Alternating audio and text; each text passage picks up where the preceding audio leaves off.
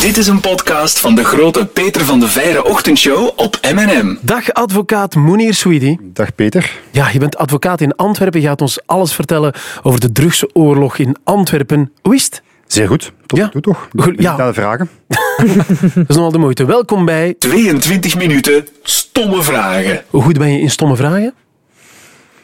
Laat mij zeggen dat het doorgaans vrij goed meevalt. Dus eh, u kan mij verrassen, maar normalerwijs moet dat wel lukken, denk ik. Krijgen advocaten veel stomme vragen? Bijzonder veel stomme vragen. Ze zeggen in de lagere school dat die niet bestaan, maar ik kan u garanderen dat eh, u een eh, namiddagje bij mij mag op kantoor doorbrengen. Ja? En dan zijn er wel een aantal domme vragen die de revue passeren. Dan ben ik wel benieuwd wat de stomste vraag is die je ooit gekregen hebt. Als je aan een cliënt eh, uit een dossier voorleest welke vijf of zes bewijzen tegen hem bestaan.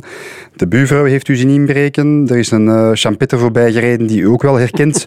en uh, zovoort enzovoort. En op het einde van het half uurtje toelichting vraagt die man hoe gaan wij dan vrijgesproken worden. Laat mij zeggen dat dan het geduld, dat bij mij al sowieso karig is, uh, een beetje is uitgespeeld. Oké. Okay.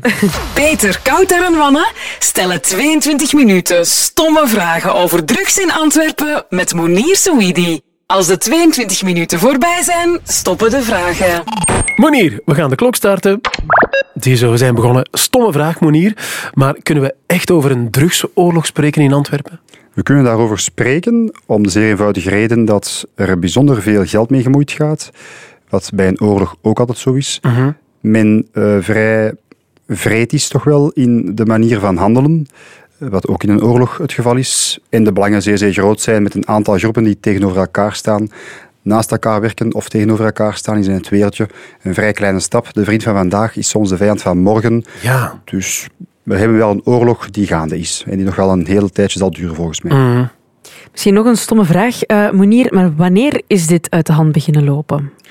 Echt uit de hand beginnen lopen, zoals we het nu kennen, zal zijn met de moord aan het uh, Wezenberg zwembad in Antwerpen, waarbij toen een, um, we hebben de familie bijgestaan van die jongen die vermoord werd. Leg eens uit, wat was dat? Want ik uh, ken het niet. Wel, dus eigenlijk op een gegeven ogenblik, je moet uh, zeer duidelijk een onderscheid maken tussen de mensen die in Nederland actief zijn, Mhm. dat zijn de mensen die hoger aan in de piramide staan, en dan de mensen, sommigen zeggen de jongetjes, maar dat lijkt mij niet helemaal correct te zijn, die in Antwerpen actief zijn en die eigenlijk de uithaalploegen organiseren en ervoor zorgen dat in de haven zelf de cocaïne effectief wordt uitgehaald uit containers. Mm. En daar is op een gegeven ogenblik een bepaald probleem ontstaan. Er was een bepaald gedeelte van de cocaïnelading verdwenen gestolen.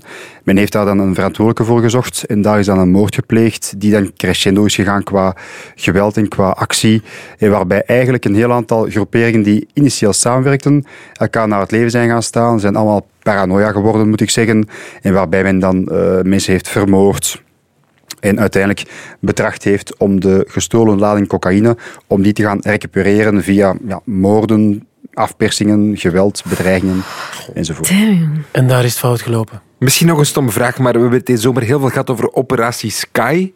Waarom heet dat zo en wat is het precies?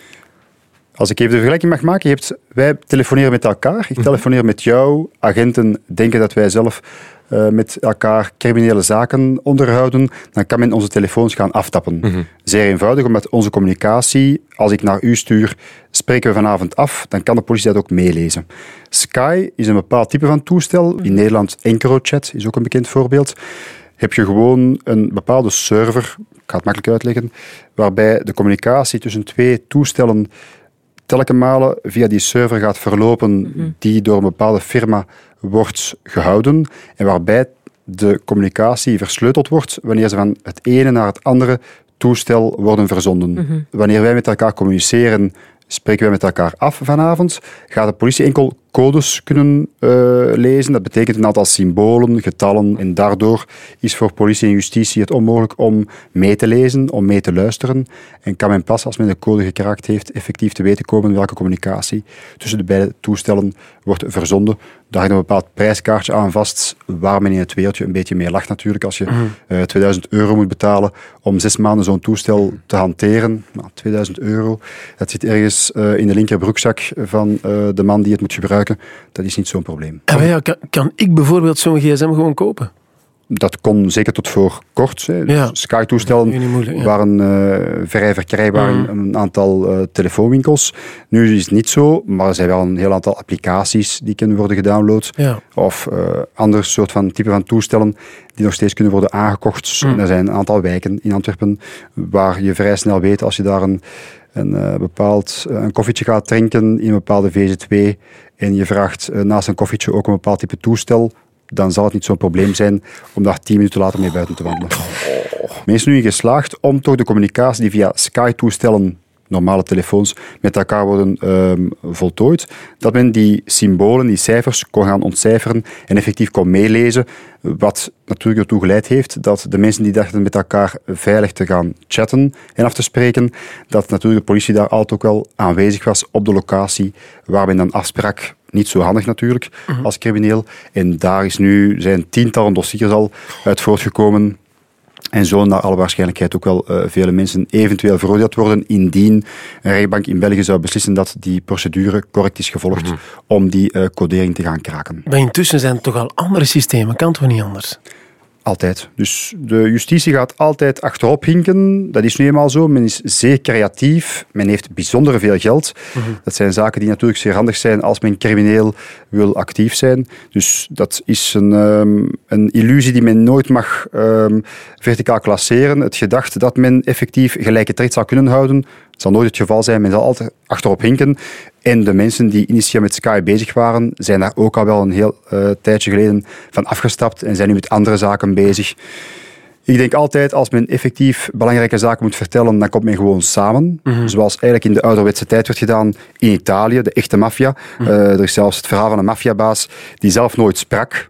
En die alleen maar briefjes, zeer korte boodschappen op een briefje schreef. En nadien door zijn personeel de briefjes liet opeten om effectief geen sporen te hebben. Dat is nu misschien een beetje extreem. Maar ik denk altijd als je effectief belangrijke zaken moet vertellen, dan kom je samen. Zo eenvoudig is het. Ik ben zot van die reeks op streams Mokro Mafia. Is dat kleine boefjes dealen, echt minderjarige gasten van 10, 12 jaar. Ja, ja. Mensen eh, worden ook kapot gemaakt door hen. Hoe realistisch is dat, Monier? Dat is zeer realistisch. Iets minder wat Antwerpen betreft van minderjarigen die effectief rondrijden. Om eh, de, het spul aan de man te brengen of aan de vrouw te brengen. Dat is iets minder. Het zijn doorgaans eh, jonge snaken, maar niet dermate 10, 12 jaar. Dat komt wel voor, maar dat is minder.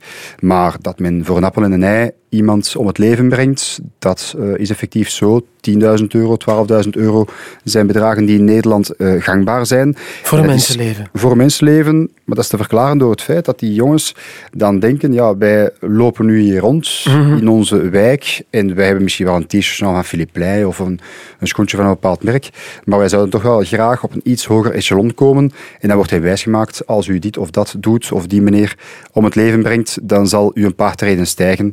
En dat is blijkbaar voor een heel aantal jongeren toch een lokroep die men moeilijk kan weerstaan en waardoor men zulke zaken pleegt. Ja. Ja, want hoe beginnen die daaraan? Dat is toch, hoe overtuigen die die jongeren? Dat is, lijkt me niet altijd even makkelijk. Ik denk dat het vrij goed meevalt. Je groeit op in een bepaalde wijk. Er zijn een aantal straten. En je gaat dan een studentenjob doen, waarbij je dan s morgens vroeg om 8 of 9 uur moet aanwezig zijn. En op het einde van de maand zegt het loonstrookje 8 of 900 euro. Naast jou, de buurman of de buurjongen, jouw vriend, die wordt wakker om half twaalf 's middags en die komt daar dan eh, s s'avonds naar huis gereden in een mooie wagen die meestal gehuurd is, met leuke gimpies, zoals men zegt in Nederland, met een leuke t-shirt aan. Ja, en dan zijn er vele jongeren die zich de vraag stellen, is dit eigenlijk wel voor mij dermate veel waard om het keurige leven te leiden voor bijna Nougabolle, terwijl ik eigenlijk, als ik eh, dingen doe waar zij eigenlijk ook niet een probleem mee hebben. Cocaïne gaan dealen is voor zeer weinig jongeren een eh, ethische stap die men zwaar moet gaan zetten. En dan is voor veel jongeren de keuze snel gemaakt. Monier, misschien een stomme vraag, maar je bent zelf opgegroeid in een moeilijkere omgeving. In hoeverre ben jij daar ooit in aanraking mee gekomen? Ik zag het natuurlijk met mijn broer. Wij gingen zeer vaak voetballen. En er werd alleen maar gevoetbald of af en toe gevochten in onze wijk. En wij zagen natuurlijk wel een heel aantal jongeren die daar eh, actief in waren, die cocaïne dealden of namen. Nu, voor ons was het vrij makkelijk. Er waren twee problemen. In de eerste plaats, wij hadden geen geld. Eh, het is vrij moeilijk om iets aan te kopen als, er natuurlijk, eh, als de beurs leeg is. En twee, wij hadden een moeder die bijzonder streng was goed toezicht hield op ons en die ons op tijd naar, naar huis riep. Dus we hebben ook altijd wel een beetje de, ja, de filosofie meegekregen dat er iets anders in het leven moest gedaan worden dan eh, liggen lopen aan te klooien. Dus Is dat, is dat de sleutel, het gezin? ik denk dat wel. Ik denk dat een ouderlijk toezicht, als ouders effectief mee toezicht houden op, op, het, op ja, de jeugd en op hun kinderen. En als je dan met z'n twee bent, mijn broer en ik zelf, dan heb je natuurlijk al elkaar qua steun. Maar als ja, men natuurlijk als ouder zegt, va-et-vient en doe maar wat u belieft. En men heeft blijkbaar de eigen zorgen als ouder of men, eh, men spreekt de taal niet om een toezicht te houden op rapporten die binnenkomen. Als de kinderen nu wijsmaken dat het allemaal zeer goed is, maar daar staan natuurlijk wel andere tekst bij vermeld, is het natuurlijk wel wat moeilijker. Dus het helpt wel enorm. En ik zou bijna kunnen zeggen, het is misschien zelfs bijna noodzakelijk dat de ouders streng de hand houden op, het, eh, op de kinderen in de probleemwijken Ja. waar die jongeren dan opgroeien. In Nederland worden ze gewoon overdag doodgeschoten. Waarom is het in Antwerpen ja, rustiger? In Nederland zitten de grote jongens. Dat betekent dat de mensen die contact houden met Latijns-Amerika, want daar wordt natuurlijk de coca-plant en dus de cocaïne uit geënt. Al die mensen zitten eigenlijk in, in Nederland. De, de hoge jongens die het hoge woord voeren met Latijns-Amerika, die alles organiseren, die ook de- uiteindelijk de grootste winst opstrijken. Terwijl wij met onze Antwerpse haven eerder jongens hebben die gespecialiseerd zijn in het uithalen van de cocaïne, de uithaalploegen dirigeren. En dan ben je natuurlijk eerder middenkader, terwijl de mensen die effectief zorgen voor de import dan het bovenkader zijn. Grotere bedragen, grotere belangen. Dus in Nederland heeft men veel meer moorden, eh, veel zwaardere eh wraakscenario's die daar allemaal plaatsvinden. Terwijl in België de eh, bedragen dan kleiner zijn in vergelijking met Nederland. En waardoor dus ook het eh, geweld kan verklaard worden dat op een ander echelon zich bevindt met granaataanslagen op al dan niet de juiste wagens. Mensen die in de benen worden geschoten is natuurlijk niet eh, te minimaliseren voor de Nee. persoon in kwestie. Maar is wel iets anders natuurlijk dan in Nederland, waar men op een gegeven ogenblik, wanneer de kinderen naar school gaan, voor een shisha-bar het, het afgesneden hoofd vindt van iemand uit een eh, bepaald drugsmilieu. Dat zijn wel heel andere voorbeelden die we met elkaar eh, naast elkaar kunnen plaatsen. En dat wordt ook wel vertaald door de eh, hogere belangen en de gelden die rondgaan. Ja. Misschien nog een stomme vraag. Hoe dicht sta je daar zelf bij, bij die criminelen? Want je verdedigt die ook wel vaak. Is dat soms niet moeilijk om een grens te stellen? We staan natuurlijk zeer dichtbij, omdat die mensen in onze stoelen plaatsnemen. En we daar op eh, anderhalve meter, om het zo te zeggen, met elkaar kunnen eh, praten. Maar voor mij is dat een grote afstand qua gevoel, qua vermogen om daar niet mee in de, in de clinch eh, te liggen of, of daarmee samen op stap te gaan. Omdat die mensen, hun wereld is zeer duidelijk de onze niet. Het zijn jongens die zeer vaak paranoïde door het leven gaan. Eh, voor wie geld altijd meer en meer moet zijn, die geen vaste structuur hebben, ja, die eigenlijk een vrij bazaal leven leiden, waarbij men er vooral op gefocust is dat men dan in de zomer in Marbella of in Dubai eh, meer nu eh, een bepaalde stoel kan gaan huren aan een zwembad van een hotel, maar waar geen enkel toekomstscenario aanwezig is om op vijf of tien jaar te denken naar gezinsleven of naar eh, professioneel, staan compleet anders in het leven. Dus daar is geen enkel gevoel of geen enkele band die gelijk loopt. Hoeveel geld hebben ze jou ooit al aangeboden? Concrete bedragen zijn meestal 10.000 of 20.000 euro indien effectief uit een dossier eh, informatie gelekt wordt. Dus als wij als advocaat geraadpleegd worden door iemand die in de gevangenis werd opgesloten, dan krijgen wij toegang tot het dossier. En zijn natuurlijk altijd een aantal mensen die op de vlucht nog zijn en die een zeer grote interesse hebben voor de informatie die in een dossier vervat is.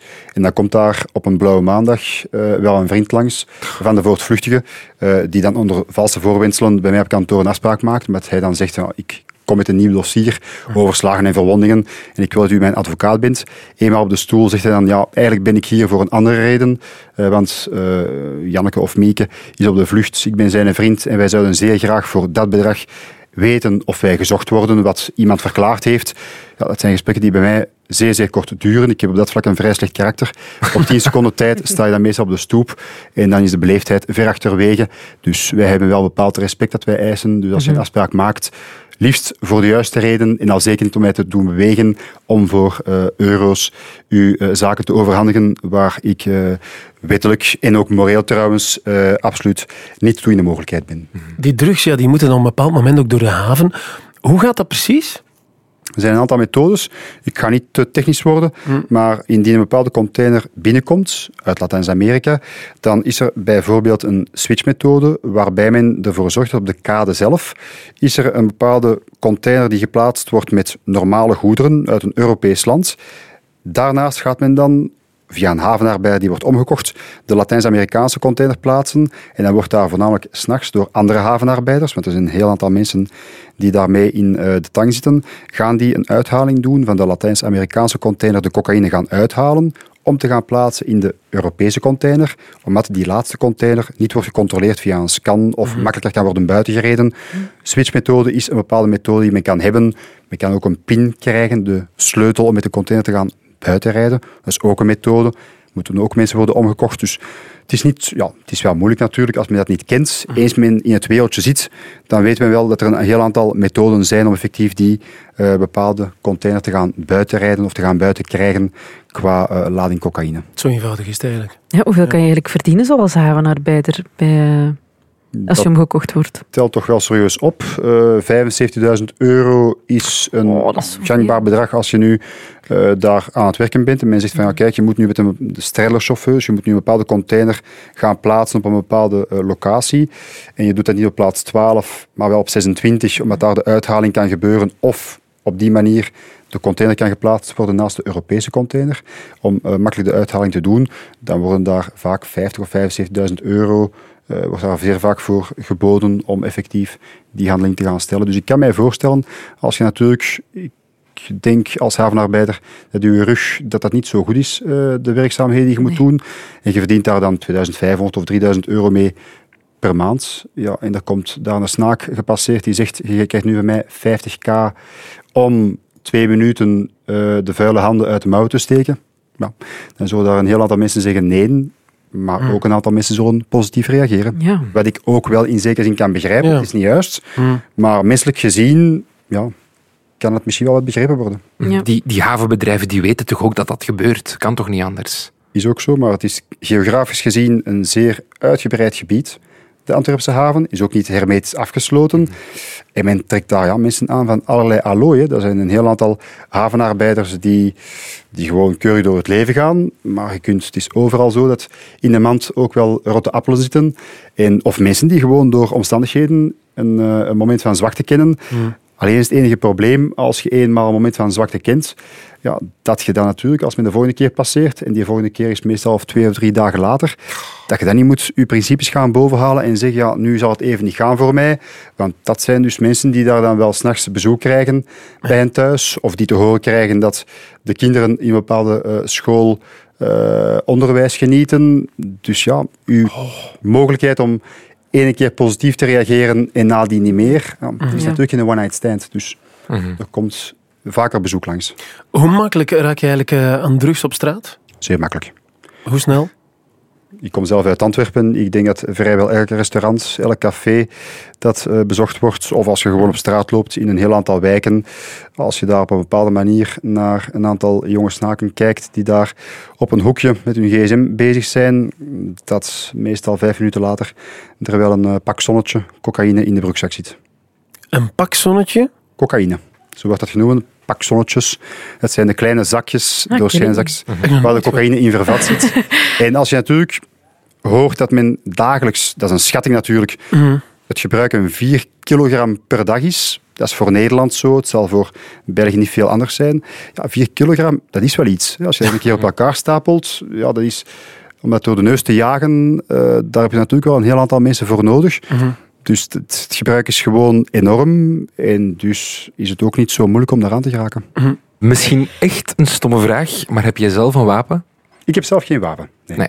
Het, eh, ik ben nog altijd een advocaat. en Ik sta wel dicht bij de criminelen, maar ik eh, hou daar wel de meetlat nog wel tussen ons. Dus ik kan er niet mee omgaan. Ik heb geen vergunning. Ik eh, heb ook geen enkele reden om het te doen. Indien ik een bepaalde bedreiging zou krijgen die dermate is dat ik een bepaalde vrees koester.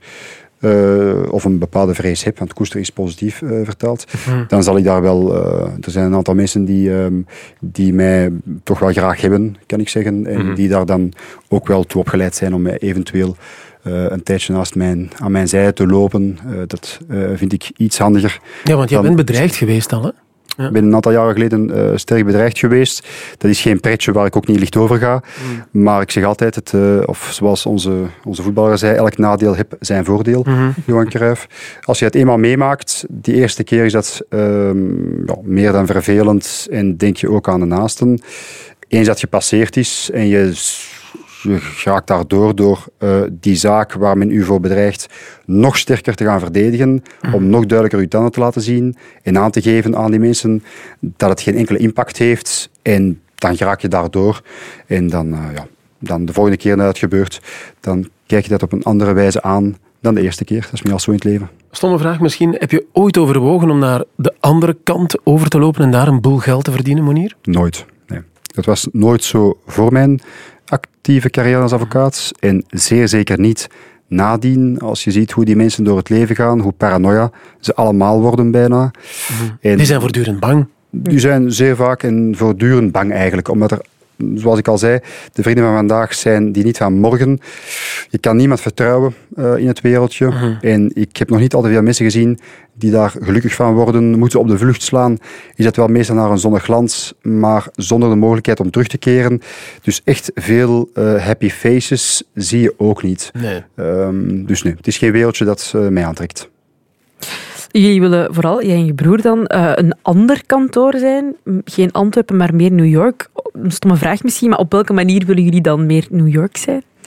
Ja, er zijn een heel aantal collega's die niet zo gelukkig door het leven gaan. Uh, dat zeg ik niet persoonlijk, maar de statistieken wijzen uit dat er blijkbaar een heel aantal collega's niet zo gelukkig zijn.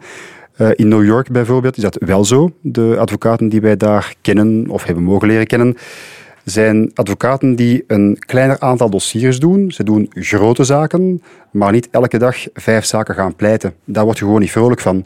Dus ook wij op kantoor, we spreken over een boutiquekantoor, wat betekent dat wij houden van een persoonlijke afhandeling, geen mastodontkantoor met 20 of 30 mensen.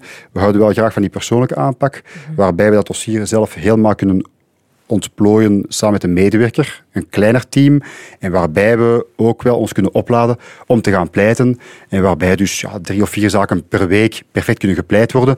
Maar ik heb geen zin om iedere dag drie of vier zaken te gaan uh, behandelen. Dat kan leuk aanschouwelijk zijn als je daar als advocaat aankomt met vier, vijf dossiers om te zeggen van kijk een keer hier wat ik allemaal kom doen, mm. maar echt uh, een grote vreugde levert dat niet op. Dus ik heb liever de New York way en dat betekent alles zeer mooi uitspitten mm -hmm. op een iets, ander, iets andere schaal. En dat houdt mij en mijn broer tot dusver toch al zeer gelukkig, kan ik u zeggen. Dat is goed. Jullie lopen intussen ook al serieus in de kijker, Jan, je broer. Je broer zat in de slimste mensen ter wereld bijvoorbeeld. Jullie gaan ook vaak uit.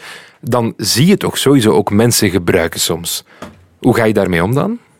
Uh, niet, dat is mijn vrije tijd. En als iemand uh, zelf die beslissing neemt om te gaan gebruiken, ben ik niet uh, vader pastoor om met het vingertje te gaan wijzen en te zeggen dat mag je niet doen. Ik zou flauw kunnen reageren en zeggen van ja, dat is goed voor mijn business, maar dat ga ik niet, niet, doen. Maar dat is niet mijn taak. Dus als iemand dat wil gebruiken, so be it. En het is eigenlijk niet mijn probleem. De slimste mens ter wereld. Toch nog even, wie is de slimste van jullie twee? Mijn broer duidelijk, want hij mocht meedoen en ik niet. en hij kon het ook goed volhouden. Ik ben zeer slecht in het onthouden van namen. Wat niet zo handig is. Peter, u kan ik wel onthouden qua Ja, dat is wel gelukt. Dankjewel, Monier Sweetie. Veel plezier. Zin gekregen in meer podcasts van M&M? Check mnm.be.